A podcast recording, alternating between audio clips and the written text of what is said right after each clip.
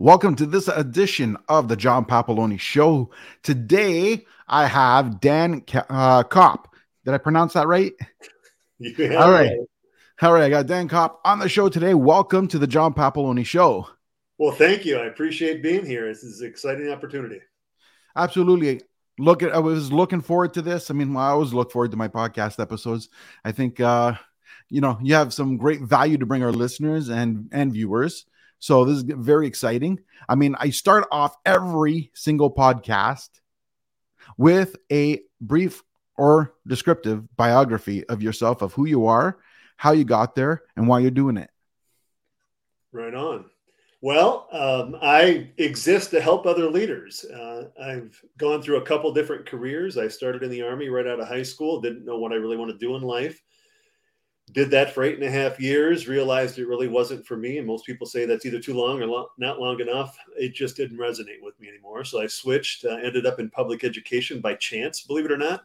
Um, and after five years of teaching which i loved and loved interacting with the kids i became an associate principal principal for five years. And then i was a district administrator also known as superintendent for 10 years in public education since 2019, my partners and I, have owned a company called Dynamico, where we, in essence, help other leaders. We do it two several ways, actually. I love to coach and mentor other leaders. That's my true passion. I also find great satisfaction in working with employers when we help them save time and money while they attract and retain great people. We have software that allows them to build compensation systems to uh, customize, basically, we call them pay differential variables, but they put in the things, the ideas, the the attributes, the skills, the certifications, the degrees, the things that they know make good employees in their organization. We put those in our software. It allows them to customize their compensation systems and pay people what they're worth. And we also uh, provide consulting services through a business financial lens as well. One of my partners is a guru with algorithms and business uh, finances. So that's what we do. We love it. Uh, I love my partners, and we have a great thing going here. Sounds like it. It's uh, you know very interesting. I mean, like, you know, what can I say? I mean, it, it's it's definitely a uh, you know it's a great industry to be in. I mean, you know, I I, can totally uh, relate and understand that. Now, yeah. let me ask you something though. Like you got in, you know, you got into the army or military police what was the inspiration behind that? I mean, growing up, let's be honest, we grow up. I don't think that's on anybody's agenda. I, I think we grow up, and you know, we, when we grow up, anyone has you know about a dozen careers before they actually pick one, and you have different influences and stuff. So, what was your influence to start there? You know, it's a it's it's going to sound pathetic, quite honestly it was an easy way out. Not to, to say that the army was easy, but it was easy to make a decision to sign a piece of paper. So when I was a junior in high school, I was getting recruited heavily by institutions of higher ed for both academics and for football, and recruiters from eh, all the armed services. And it was just a nonstop barrage of information, meetings at my high school and meetings at my house, and it just noise, right? It was just noise, and I didn't like the noise my older brother had gone in the army, so that was an avenue of which I was aware. Doesn't mean I uh, always aspired to be in the army, but it was an, it was a path I could follow. Once I literally asked the army recruiter, so if I sign this piece, piece of paper that says about a year from now I'm going to actually be in the active army, what happens to all this other noise and all this other stuff that's going on with recruiters out there? Does that end? He said, "Yep, just tell them that you are in the army and they can quit bothering you now."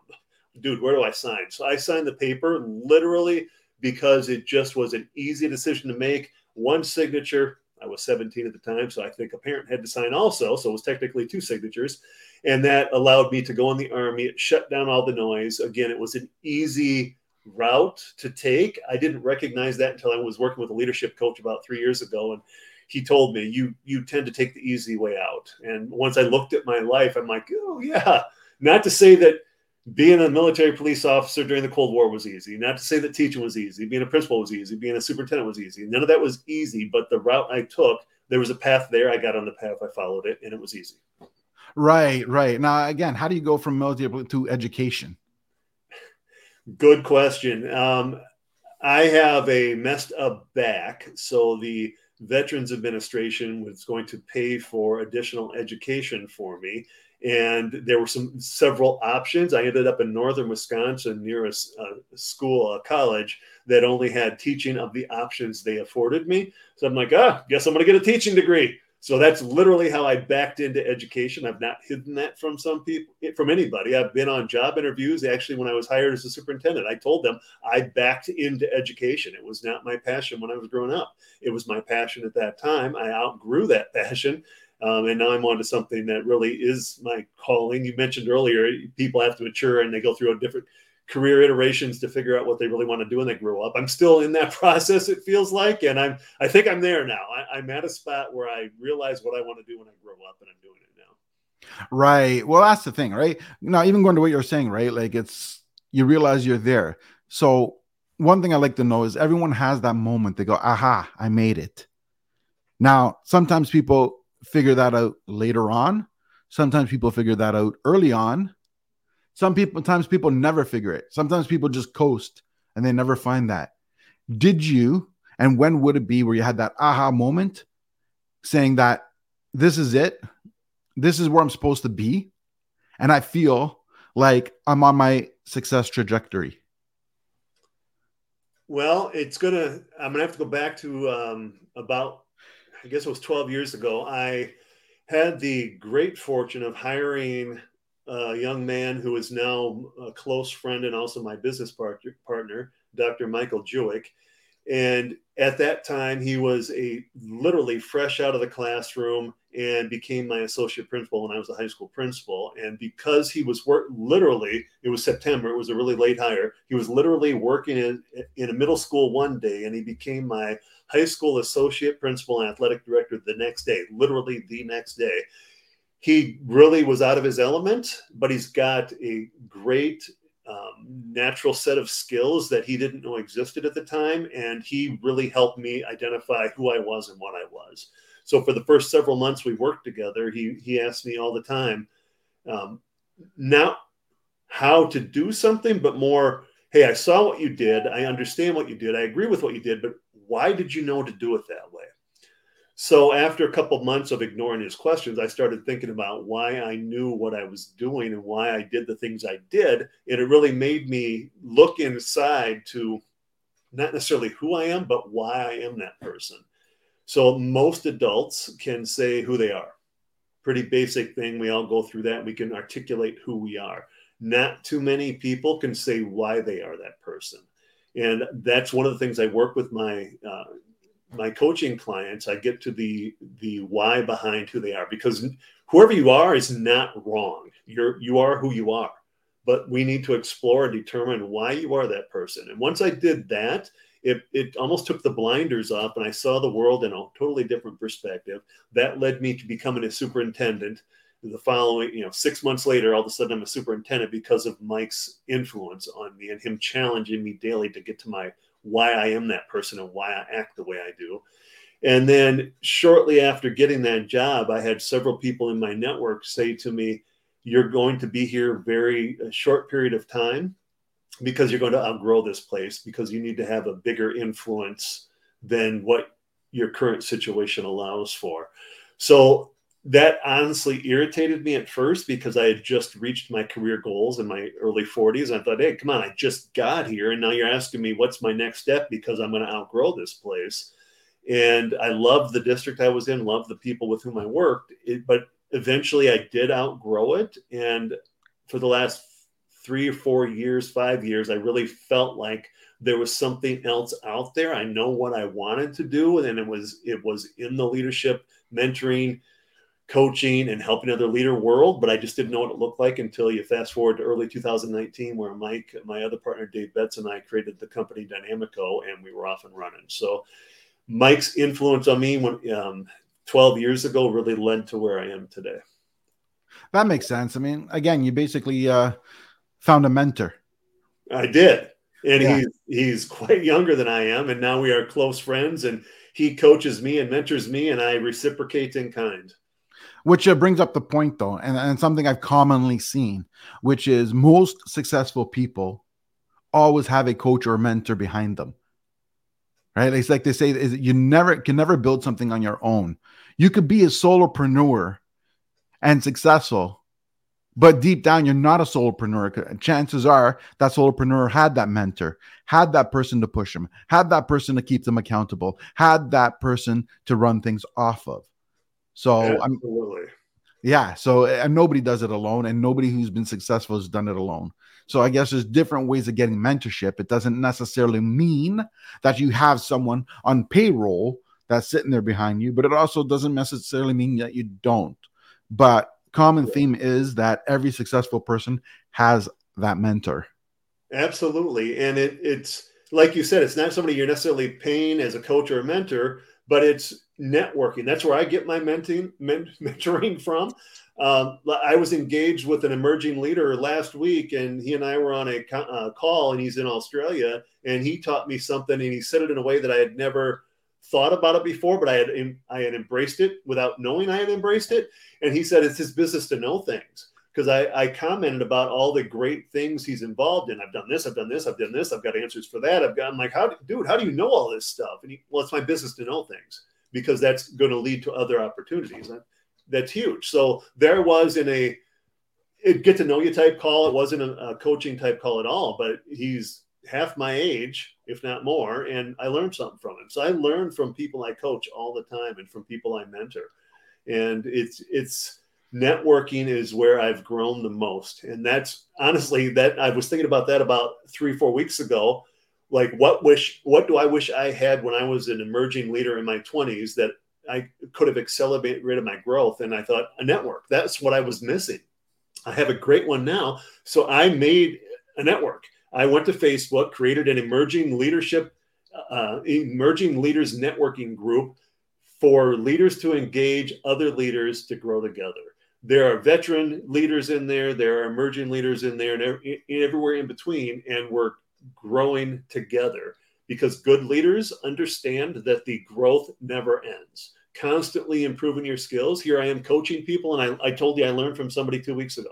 It's always something uh, there's always something out there that you can use to either enhance what you're already doing or sharpen one of the tools in your toolkit whatever you can however you look at it there's always new knowledge out there that can make a better version of you absolutely and, and i always believe something called like my favorite saying is your net worth is equates to your network absolutely Absolutely. And that's surrounding yourself with people you aspire to be, you, you who are like you, have the answers. I've got another person in my network, uh, Simon Asimo, and he figures stuff out. So if I have a question about being a, an entrepreneur and whether it's StreamYard or something else, he's got answers for me.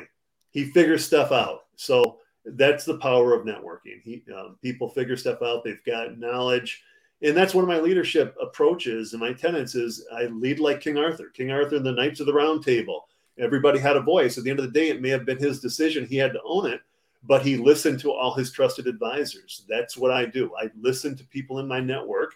I may have to own the decision, but when I talk to everybody, my decision is going to be much better than it would have been had I not talked to them. Absolutely. Now I want to clarify something, and this has been my personal experience, and then you can tell me your thoughts about it. Is it's not a, it's what's important is to not just it's important to listen to everybody, hear what people have to say, but you have to form your own opinion as well. Because it's also what makes a difference is who you're getting that opinion from. Right. Because you can go down the street, ask 10 different people about a certain subject, and you're going to get 10 different responses but not everybody's qualified to give you the answer that you're looking for. Like it's like trying to learn how to become a millionaire from someone who went bankrupt the week before. Chances are you're going to get the wrong advice unless you're looking for what not to do. right. So, I, so you know where you get the advice is just as important to as what advice you get. You always have to take it with a grain of salt and form your own opinion. But it's best to get the most information in and the most facts in, not just being told, and then make a decision based on that. Absolutely. I, I agree 100%.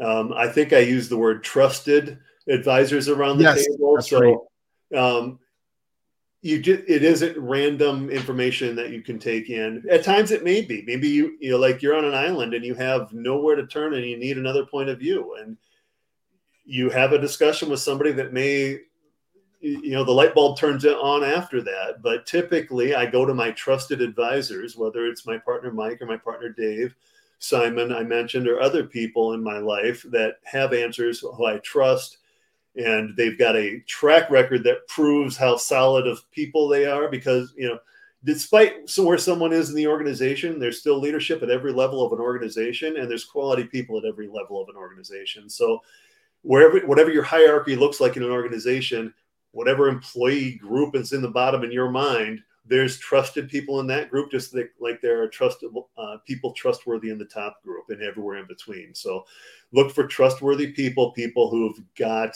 a vested interest in your success, a, uh, have knowledge, have proven success, are quality people. All that goes into trusting the words coming out of their mouth. For certain, sure, for sure, that's certain. Now, here's the other thing, right? And going to what you're saying is that because you you said relationships in there, which is what I like because I believe that the best business comes from building relationships. I think today too many people want to rely on the internet. They want to rely on posting on social media. They want this instant gratification. I did a post and nobody called. And that's not really the way it works and too many people out there thinks that it's just going to be a few things on the internet and poof, I'm going to launch and be a billionaire. They're not even after a million anymore. They want a billionaire. So it's either they've given up and they're talking six figures, and six figures basically means I just want a job that I like um, because really, like, what kind of a goal is six figures? Go to work at a, a big communication company. You're going to get six figures, and you don't need the stress from that. I mean, I'm not knocking it. Don't misunderstand me. You have to have a goal and start somewhere. I'm not saying don't start somewhere, but ambition's got to be real. You know what I mean? And you have to strive towards something. Maybe, you know, the first two years or three years should be to get to that six figures. But long term, you're either growing or dying. I mean, and you said that earlier. And if you're like, if you got such a low bar, you're going to get bored and give up so easily that it's not even funny. Things won't work. 90 days, you're already packing your bags because the bar is so low. And when the bar is so low and you're not achieving that, it's very easy to become demotivated.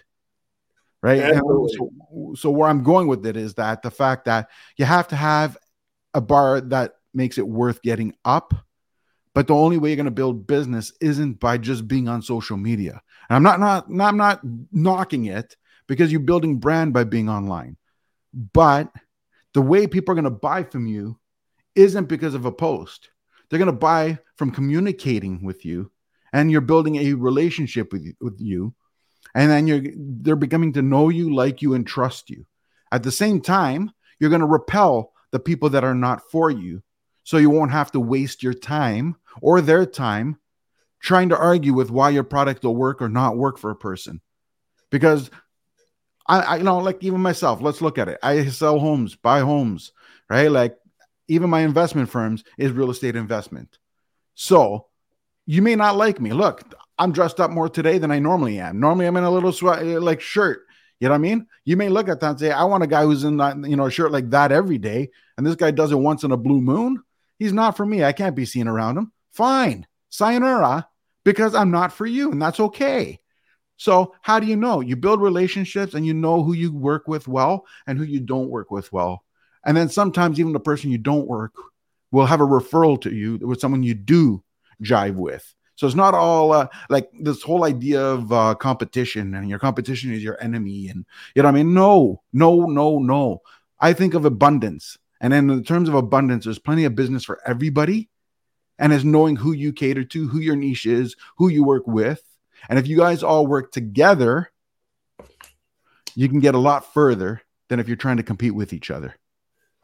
I agree. There is so much there that I want to comment on.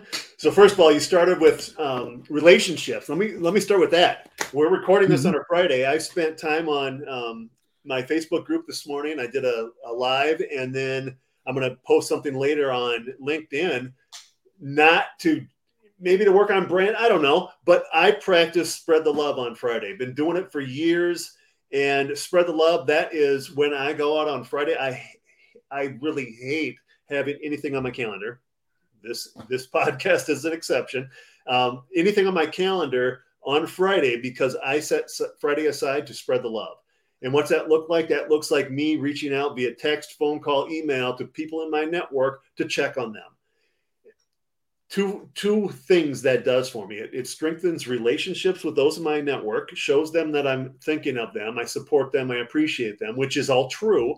But typically they reciprocate and ask me how I'm doing, uh, show appreciation, whatever you get the feels from that. It feels good to go out and reach out to help somebody, and you're just strengthening or relationships you currently have or building rapport with people you've just met, something like that. Um, you mentioned in uh, another thing you mentioned. Oh, I lost one of my train of thought. I had three things, only wrote two down. um, one, working with your competition. I call that co-opetition, cooperating with the competition, because uh, some of the oddly enough, in Wisconsin, when I was leading a school district, we have something called open enrollment where people can choose to go from live in one district but send their kids to another district. So in essence, we're competitors, right? Well, I collaborated all the time with my neighboring districts who are competitors because together we could grow and be a more positive influence on our collective community and do what's right for our kids. And it didn't matter to me if they went to my schools or uh, somebody else's school because we got better together. So, what are you doing leading your school or your district that I can do to make mine better and vice versa? So, co-opetition is huge. I embrace that when I, I do um, a lot of speaking at conferences about attracting and retaining great people and uh, compensation. And I always talk about let's talk about co-opetition because somebody in this room, I'm, you've got 80 of you in here. Somebody in here has figured out how how to attract and retain great people without throwing extra money at them. What it, what are your secrets? So I I definitely embrace the co co-opetition discussion. I don't even know where that word came from. I don't even know if it's a real word, but mm-hmm. I like it. So uh, Friday is about spreading the love and embracing people in your network, checking on them. I've done it once this morning. It made me feel good he showed appreciation when I uh, had contact with him, and uh, it just makes everybody's life better. So I love spreading the love. Makes sense, absolutely. Now here, here's another part, right? Like it's every you, you can't be the jack of all trades, right, or the John of all trades. Ha. Um, and what happens is, I believe that when you specialize in something and you do what you're best at, you thrive the most. And you got to learn to delegate now, here's my point. What I'm what I'm trying to ask you here is that now when you began your uh, when you began your business, I mean, obviously, like we we talked about, you already had help and all that, but how did you figure out what your strengths were, and how did you know when to delegate? Because obviously, every startup is going to have the same challenge, and it's going to be a resource challenge, but it's not impossible. You obviously worked around it. You're still here, and you're growing. Yeah. So, how did you build work around them? you know, I don't do much delegating in my current role. My two partners are t- still full time school employees. Um, so I do the lion's share of what we do. I'm the face of a lot of what we do. Um, let me back up to where I learned the power of embracing your team. Um, when I was promoted to principal, I was an associate principal old school term assistant, old school term, older school term vice, but I was an associate principal promoted within. So when we hired for my replacement, so in essence, I was moving one chair to the next office, hiring somebody to take my place. And we hired a lady who, in my opinion, worked circles around me as, you know, compared her first year as an associate principal, my first year, there was no comparison. She was a lot better. I recognized that immediately when she said yes and said, "Yes, I want to work with you." And and I went back to my office. I distinctly remember this. Sat in my office at one o'clock in the afternoon, thinking, "Oh my God, we just hired somebody who's going to make the current guy, namely me, look like an idiot next year because she's so much better." Went through that what was me pity party for an hour. I don't honestly remember how I snapped out of that, but an hour later, I'm like, well, it is what it is. I embraced it and I haven't looked back. So I recognize the value of having superstars around you. If I can hire or delegate to people who are better than I am at a certain task, absolutely bring it on because it's your, it's your forte, not mine. So I love working around superstars because it makes me better, and hopefully I have an influence on them as well to, to help them um, get closer to mastery with their skill set as well. So um, currently, um, again, more of a solopreneur concept, even though there's three of us. My partner Dave's joining me full time July 1st because we're growing so much. We need two of us, and we're going to separate. He's got a skill set, and he's going. He's well, according to him, he's the brains and the looks of the outfit. So I'm not sure what I am, um, but I'm going to do my stuff, and he's going to do his stuff, and we're going to complement one another. So we're going to we're going to work towards our skills and uh, separate duties that way. That makes sense. And see, that's that's a key thing to partnerships, right? If everybody knows their role, like so, so many partnerships fail out there because they're trying. Everybody wants to be the same thing. They all want to do the same thing. Like somebody, well, you know, everyone thinks they're the marketer. So now you got three people trying to be a marketer and three people going in the same direction or different directions. It really pulls everything apart because someone always feels left out. Now, when you get into a business, uh, you know, in partnerships, and everybody has the role and they focus on their strengths and they work on what they're best at, that usually makes the best partnerships. You know, somebody says, Oh, how do you know you're going to find somebody like you? Well, I don't want someone like me. I want someone different than me because if they were the same as me, why would I need them? Right. So now we all have different leadership styles and we all, you know, like I'm a micromanager. I'm trying not to be. I mean, I'm terrible at not being a micromanager. So I tend to have to stay arm's length so I don't micromanage. But um, so I, I, see that as uh, in moments of uh, toughness, it's good to be a micromanager because you're right in the bullpen, right? And that, that's the good part. But you got to know when to step away and you're being too much. So I'm a work in progress, as I call it. So where I'm going to ask you, what is your particular leadership style? That's a great question. I just um, actually posted about this the other day on my Facebook group. There's a, in my opinion, good leadership looks different everywhere you go the key to good leadership is being authentic. Um, everybody has leadership skills, whether they're in a leadership position or not, whether they want to acknowledge them or not. Your leadership skills are going to be different than mine. You said something earlier, then I just thought of what you said. Um, learning lessons from people what not to do is just as important to learn what to do. I spent decades watching leaders and thinking, I'm only learning from bad leaders here. Where are the good leaders? Why I just see a bunch of stuff not to do. And it would be sort of like, all right, I don't know if I'm a good leader or not, or when I'm in a whether I'm not, I'm going to be good at what I'm going to do next, what I'm doing now. But I do know, based on what I just observed this leader doing, I'm not going to do that. So I always learn what not to do, but I struggle with learning what to do. And then I also know that leadership is personal. So I thought those two thoughts were unrelated until about five years ago. I was preparing to teach a leadership class to some high school students, and I realized were those two are linked because if I'm different from you, I can't watch you or anybody on this call and say, "All right, you did that leadership well. I'm going to do it like you," because I'm not you. I have different. Uh, I'm, I'm a certain age, white male, in America. That makes me different than a lot of people and I've got experiences behind me that nobody else has ever had. Yes, people have been in the army. Yes, people have been in education, but they haven't done my jobs and my roles with, the people with whom I worked.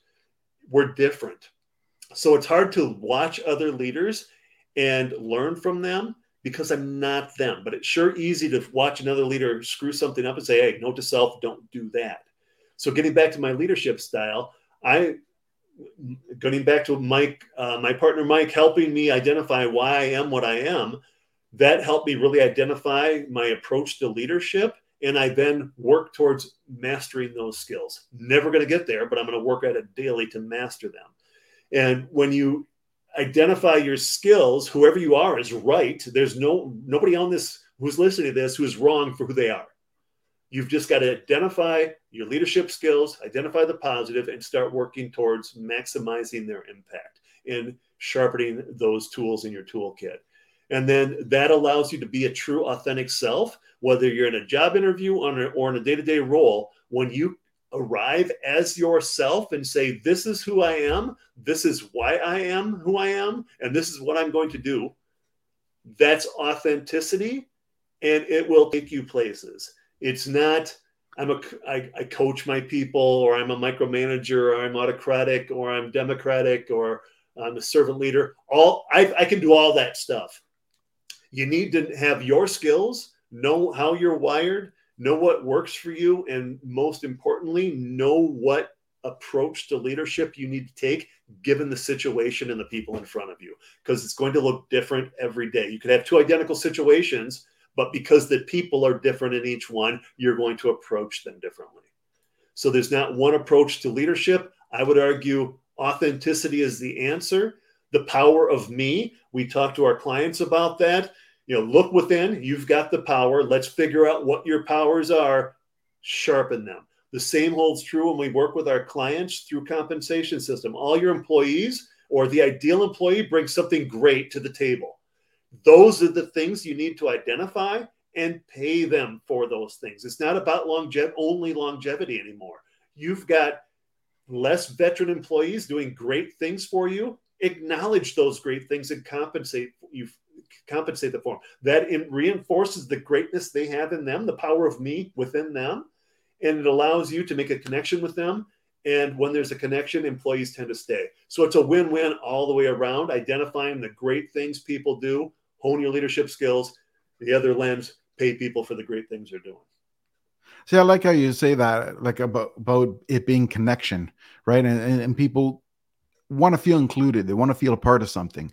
That's usually, you're right. That's that, and that connection is what keeps people around. And that's the best way to retain somebody is when they feel like they're a part of it and not just, uh, you know, a uh, little sector that's been thrown at them or just something that's been ordered to do something or just like a, a number in the in an organization. Absolutely. You know like it's it's so true. And, and you know like and people have to be able to uh, share your vision. And i think that's why it's always important to start with your why. Because if people understand your why and they understand what you want and what direction you want to go and they can get on board with that then they're going to share your vision they may add their own twist in your vision in their own head that that makes it valuable for them and that's okay. But at least they you guys have a common goal a common vision a common outcome a common desire and people can get behind that. Absolutely. Absolutely.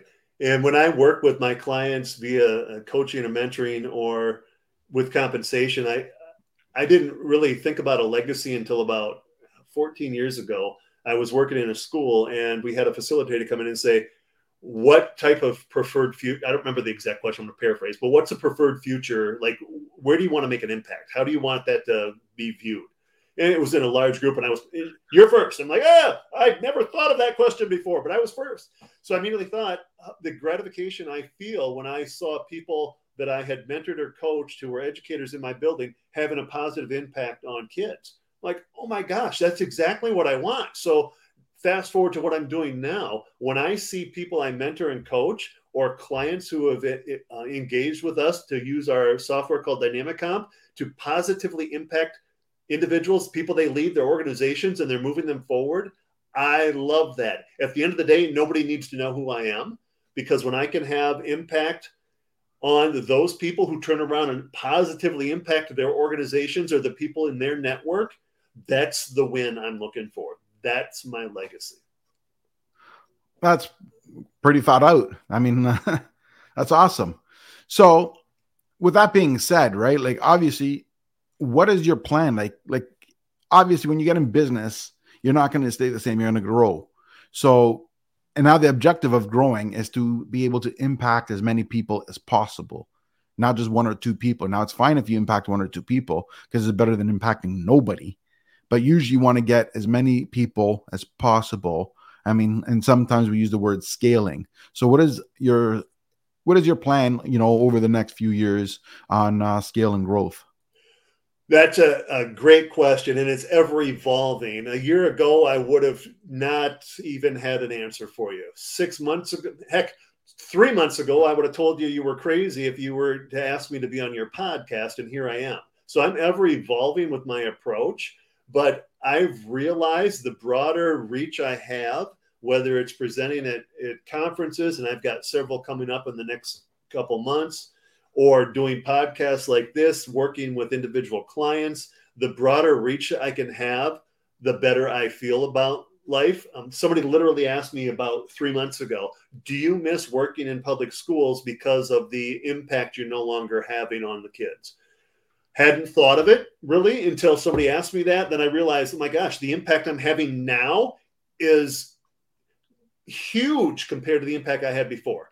Love what I was doing, love my coworkers, love the district, love the kids, but what the impact I'm having now is so much broader. I've got clients who have turned their organizations around because of the values the approach with values that we take with compensation where they've articulated what's important to them and they wear it on their sleeve and they tell their employees this is what's important. They hire people based on these are the things we've identified are important. Come to us and we'll pay you for them and when they've got people all doing the same thing and all working towards the same goal with the same values their organizations are turning around. And it's it's remarkable to see. And then when i see people I've mentored and coached, and they're having positive impacts on people. It's just the broader reach I can have, and that's that's one of the reasons I started the Facebook group I mentioned. The reason I'm on LinkedIn posting all the time. I just want to help other people, and the more I can get my face and voice out there, talking to people about leadership and um, making connections with employees and attracting and retaining great people, the better I'm feeling about myself, and the better the larger impact I can have. And we're just going to take this where it goes. Like I said, one of my partners is joining me full time July 1st. And hopefully uh, my other partner, Mike, is soon behind him. I don't know where, what that'll happen, but we'll see. But it's it's fun. And uh, six months from now, you ask me that same question, I'll have probably a different answer for you because I have more ideas, more more opportunities. I don't know. Yeah, of course, because you know we're always evolving, so that's very important. Now, let me ask you something. Now, not everything is as rosy and cheeky as uh, you know usually public profile sound. We've all had moments of struggle, moments of triumph, moments of uh, uh, where we question ourselves and we ask ourselves, why are we doing this? Am I doing, you know, did I do the right thing? Should I change? Whatever. And we all get that inside voices that we get, right? Like, so my question is, what was a moment in your path where you felt maybe like you plateaued, you got stuck, you didn't, you know, and sometimes you question whether you're even doing the right thing or whether you should just do something else or whether you even, you know, wasted your time or whether this is the best thing on earth. And, you know, you kind of sort of have to find that self where you're saying, yeah, it's time to push forward and time to move on. Like, like what I mean by move on is, you know, leave the negativity out, leave, leave the down talk out, leave the doubt out, get over it and move on to the next state step. So how did you overcome that? Uh, well, honestly, I'm a work in progress because I have self doubt every day. You talked about, uh, I think you used the word earlier. Good leaders are always looking to grow, and you know, I, good leaders question themselves all the time, and um, good people question themselves all the time. It's the people who have their head in the sand and they're in a leadership position they're going about their daily business and don't reflect on what went right or what went wrong behind them, they're the ones who are not growing, who are not being effective as they could be. I'm constantly second guessing stuff. Um, second guessing led to realizing the army wasn't for me. Second guessing, lead, realizing that I did made my mark in public education, but it, it got to be where it I was yearning for something else, and that's what led me to where I am. And I'm second guessing myself all the time. Um, what I've recently started doing, I just had a uh, coaching experience with uh, Jillian Murphy out of Michigan that ended last night, and a couple weeks ago, I I um, committed to journaling more often than I had in the past, which was pretty much zero. and I talk about every day, I write down some wins or some things for which I'm thankful. And that really helps me uh, focus and get get my mind in the right spot. Uh, something as simple. I look for other wins too. I had um, I've got a I've got a leadership manuscript that hopefully will be a book by the end of the the summer that I got in the hands of eight people within my network, some of whom were very close friends. And last Friday, unsolicited, one of them, um, Yolanda Johnson, she might listen to this eventually. She uh, texted me something about how great the manuscript was, and she loved it. I'm not paraphrasing; I don't remember what, it, but it was very positive. I'm like, whew. First official feedback I had had from my outside of my wife and kids, which you know, where are they in the in, as far as authentic feedback, I don't know. Um, so from when I got that from Yolanda, I thought, my gosh, this I'm onto something here. This is great. It made me feel great, and I was on cloud nine going into the weekend last weekend. That's funny. Yeah. But yeah, let me ask you something. You brought up something, your wife and kids, right? Because entrepreneurship can be a lonely journey. Now, sometimes even if you're married with kids and you have them right there, they're not always in your business and they're not always sharing those emotions. Sometimes you want to protect them from having those uh, emotions as well, because let, let's face it, work isn't always 24 7 for everybody. I mean, especially if they're not in the business, but you know, you could be out on the beach, you could be out uh, out to dinner, and and I'm sure, just like me, you've had things in your mind that you're having a conversation at dinner with them, but in your mind you're going, okay, did this happen? Did that happen? Mm, I didn't get the reply for this. I wonder, you know, like, and your mind's still wandering because you almost never turn off as an entrepreneur. So, so with that being said, my question is that um, how does it? How does you know your? Fa- how do you like sort of like step out of the business, interact with your family, and like sort of not like is is there times where they kind of clash with each other? Like how, how what's the support like at home? Um, you know, great support. First of all, we're empty nesters. Uh, kids both live in Madison, Wisconsin, effective last August. Uh, so that is a little bit different. And uh, I look for inspiration in everything that I encounter, do, see, read, whatever. And I actually t- talked about this in my Facebook group the other day. It doesn't matter where you are in life and position wise with your work you're going to the fast food joint for lunch and grabbing a bite. There's somebody there in charge. You can literally witness leadership wherever you go or good or bad leadership i guess. Uh, good or bad leadership wherever you go and so i'm constantly looking for inspiration and growth opportunities. Um, just this morning my wife and i were catching a little bit no it was last night. We were we were watching something last night. And I paused what we were watching, whipped out my phone, made a note because in the back of my mind I was chewing on a problem and about what I could do about something, and it just came to me watching what I don't remember what we were watching, and I, I typed it in my notes on my phone. And I said to her, Hey, have you used the notes app? Because I just discovered this about three weeks ago and it's a lifesaver because I'm not having to run to my office to write something down or try to remember it three hours later. So I look for inspiration. A way that I have embraced my kids in this is through a maybe a mentoring lens in the last um, month. I invited them both into my Facebook group as emerging leaders, and they both got different skill sets, but leadership skill sets nonetheless. And they're both definitely emerging leaders. One is a new project manager working for a, a software company in the Madison area, the other one's still in UW Madison.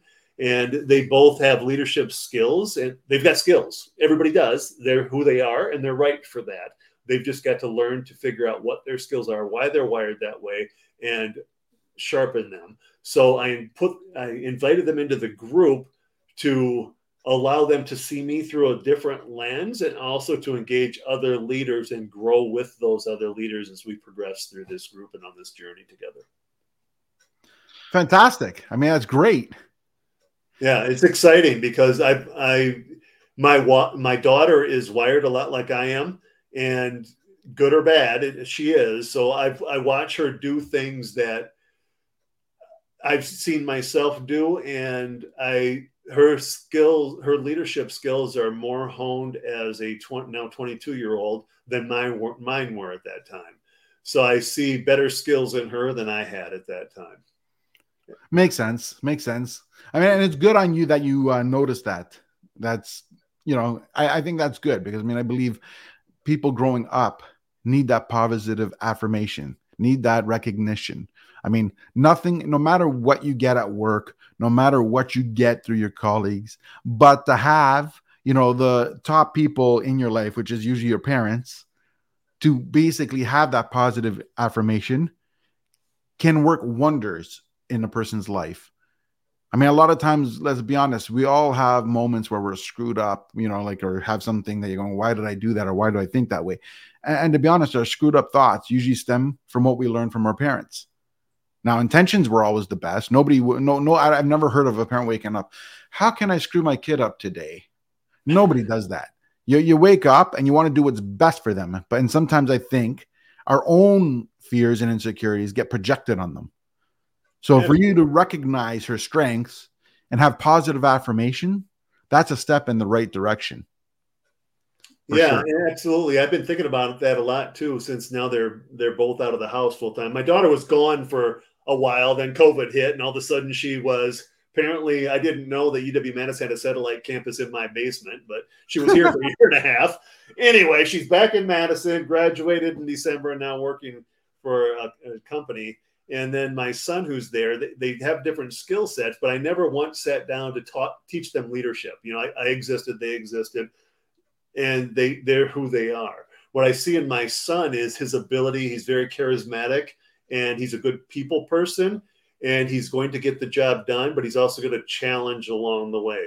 The the the why are we doing it this way, and why did you do it that way and why do why this why that he's going to challenge challenge challenge but wherever he's gone as an employee and as a student he's made a mark because his uh, his intellectual ability and his propensity to challenge and his propensity to be, he's loyal all that goes into making him who he is and it resonates with people and people are drawn to him because he likes people. My daughter on the other hand her mere existence and the way she approaches life are enough to bring people into her circle because they you can sense other leaders right? When yeah. the leaders in the room you know they're there. She's got that. When pe- when she's around people recognize her for who she is. She doesn't have to go out and try to drum up business or get people to support her she's going to be who she is and they're going to support her for that so they they both draw people in but drastically right, right. different ways yeah, it makes sense. I get that. Now, there's something I picked up on before, and I'm going to bring that up now because you said Fridays are basically, for lack of a better description, is your day to connect with everybody. Is your day to, you know, to be f- free of schedule and not meaning that you don't do anything productive, but it's all about keeping connections close and tied. And, right. that's your kind of uh, Friday. So that basically means the rest of the week is obviously something different. And where and you mentioned a calendar, so I'm going to assume that you're a little bit like me, where I have everything planned out throughout the week. So my question is, how and how do you plan your week, and what does that usually entail? Well, my you know, I had a paradigm shift this week. Uh, I was in another coaching class. A guy by the name of Tyler Renola out of Chico, California. I was on this accountability challenge this week. And from Monday to Tuesday, Monday during the call, he had us uh, verbalize something we were to commit to do the next day. And it was something, you know, I had anyway, but then I had an epiphany the next morning before we got jumped on the call. And it was about, I was viewing things as tasks that I was doing on a daily basis versus things to move us forward. Like I'm going to do this because it's going to be dividends down the road. I was looking at them in the like tasks. So I don't have tasks anymore. I've got things that I do, and I post content on my Facebook group daily. I do a little Facebook Live. Monday and Thursday, I do something on LinkedIn to just spread knowledge about compensation and attracting and retaining people. I send out a newsletter on LinkedIn on Fridays. I do some poll stuff on polls on either Tuesday or Wednesday on LinkedIn. And outside of that, I've got client calls, coaching calls, uh, collaboration calls. I've got power partners with whom I meet um, where we serve the same type of people but do things different things so we can collaborate to approach our clients and get a more complete service. So I do that on Friday afternoons as well because it's more of a collaborative co-opetition, not co-opetition because we don't uh, collaborative power partner type mean, but I love it. I embrace them, and it's a good collaborative half hour I spend every Friday afternoon. And during the week, it's it's depends on the needs of my clients. Um, the great news about our our compensation software, Dynamic Comp, it's very user friendly, so I can literally train new clients in like 30 minutes on how to use the platform. And then I just check in on them on occasion to see how things are going. And it's seamless, easy to manage. That's where the time thing comes in when we save people time and money. Their turn their their turnover rate or their their retention rates increase, therefore they're saving time and money. And then the management of compensation systems annually, when they're worrying about raises and changing what they're doing, and, and their systems can evolve with them, that saves them time as well. So that's very minimal in my calendar. It's more the coaching and mentoring that it depends on my client's needs where I am on any given day. But I'm constantly focused on content and providing value to those who follow me on uh, social media. Makes total sense. Now I want to be, uh, you know, respectful of your time. So I'm going to have a couple last questions and then get into what I call a lightning round, which is just uh, some few fun questions. So my second last question is how do you know it's been a successful day? If I can look at the end of the day and think two things Am I better today at this time than I was yesterday at this time? That's a win.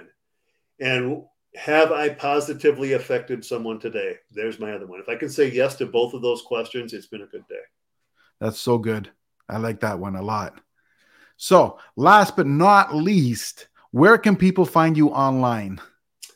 Uh, well, we've got a website, dynamicosystems.com. You can see under by my name how you spell Dynamico, dynamicosystems.com. I'm on LinkedIn, Dan Kopp Dynamico. And you can also email it, dan at dynamicosystems.com.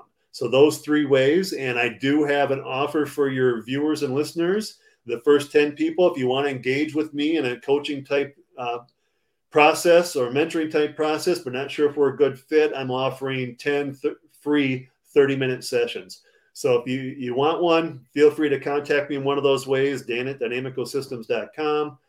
Um, we can schedule a 30 minute free coaching call and see if we're a good fit for moving forward. Fantastic. Thank you for that. Now, getting into the uh, lightning round, I'm going to start off with my favorite question, which is what is your favorite food? Oh, it's got to be a burger. Yeah, I had one uh, yesterday. Oh, I could, I could live. I'm addicted to them. It's, it's my. I have several vices. That's one of my vices. Burgers. Love burgers.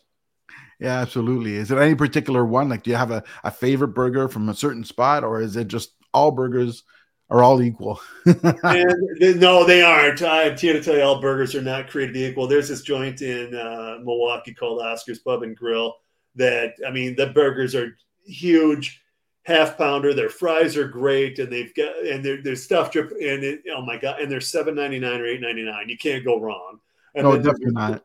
Yeah, and then there's a couple places in uh, um, northern Illinois near us that we go to called DC Cobb's, and they got a couple branches. We go there, and they've got they've got like 20 different burgers, but I always have to get the Thunder because it's got mushroom and cheese and truffle oil, and my and it's just literally eh, I'm wearing it, and oh my god.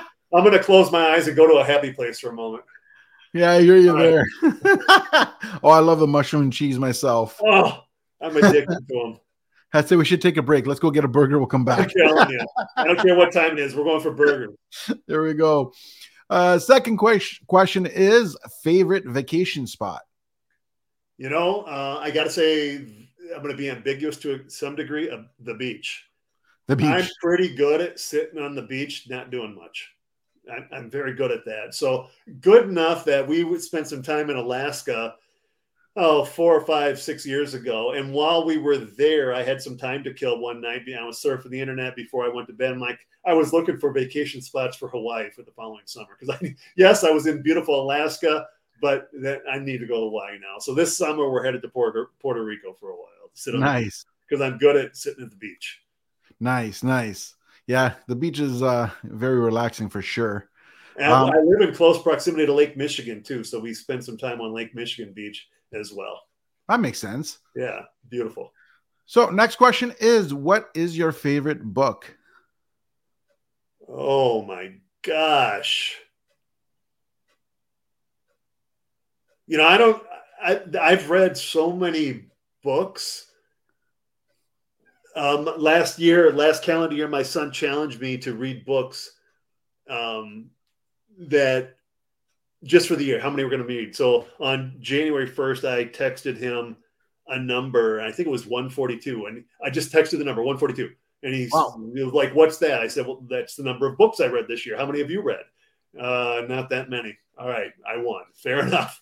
Um, so I read a lot of fiction books. I like uh, like the the technical techno thrillers like Tom Clancy, those books. Yeah. Um, yeah. Uh, there's a new series uh, that's coming on great uh, Netflix called The Gray Man. It's uh, comparable to the Jack Ryan series by Tom Clancy and it's Mark Greaney, I believe, is the author's name. Those are better than the Tom Clancy books, but comparable. Um, Louis L'Amour, when I was growing up, all the American Western novels, I ha- I own all of those and have read them several times. I love those, and I think at times I was born in the wrong century, and I, I been out in uh, the Wild West of the 1860s and 70s, I think.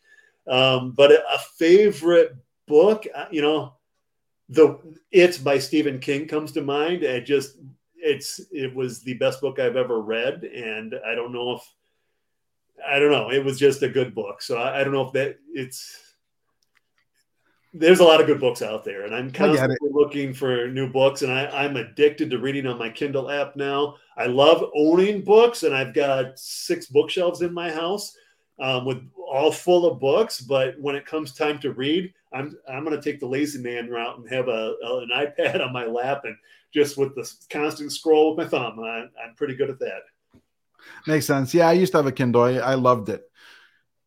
Uh, awesome. Next question is favorite podcast?